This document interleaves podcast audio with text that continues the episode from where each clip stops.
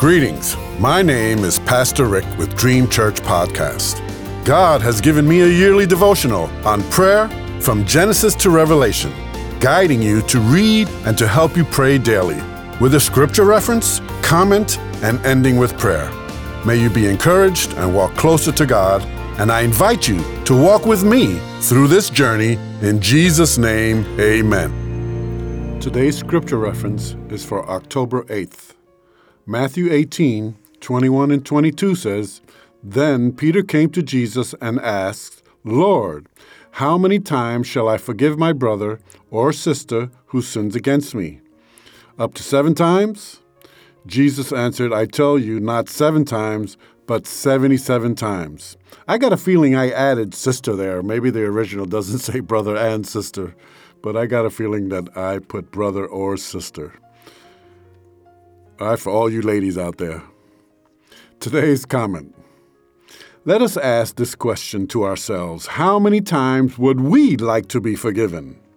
The parable of the unmerciful servant is such a good teaching on how we can act towards someone today. We can be forgiven by someone from a large debt one minute and the next not forgive someone who owes us something very small. This is our human carnal nature. It allows the spirit of unforgiveness in. We can hold grudges. We can resent people because we have lent them money or done them a favor without them paying us back. If we would just realize nothing belongs to us and it all belongs to the Lord, we'll do just fine. Give, and it will be given to you. A good measure, pressed down, shaken together, and running over will be poured into your lap. For with the same measure you use, it will be measured unto you. One of my favorite verses, Luke 6:38. In the passage before that one in Luke 6:35, Jesus said, "In loving your enemies, to do good to them, lending to them without expecting to get anything back. How much more to the ones we love? We stop talking to family members because they owe us money. Forgive us our debts as we also have forgiven our debtors, Matthew 6:12 says.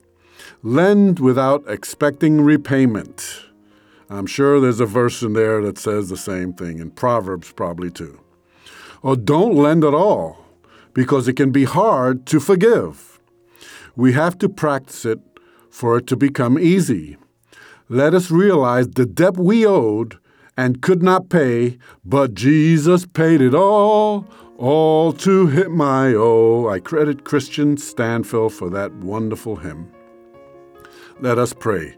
Sin had left a crimson stain. You were wondering where that was, right? He washed it white as snow. Thank you, Lord.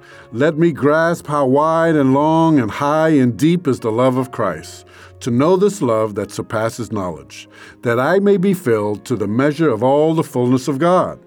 I choose to forgive. I rather be wrong than right. No, not that old secular tune that you used to hear on the radio. But I rather be wrong, Paul said in 1 Corinthians 6 7. You believe he told the Corinthian church, why not rather be wrong? Because the Corinthian church needed a lot of teachings, correcting, and rebuking. So we pray all this believing it because we are also the church. In Jesus' name, amen.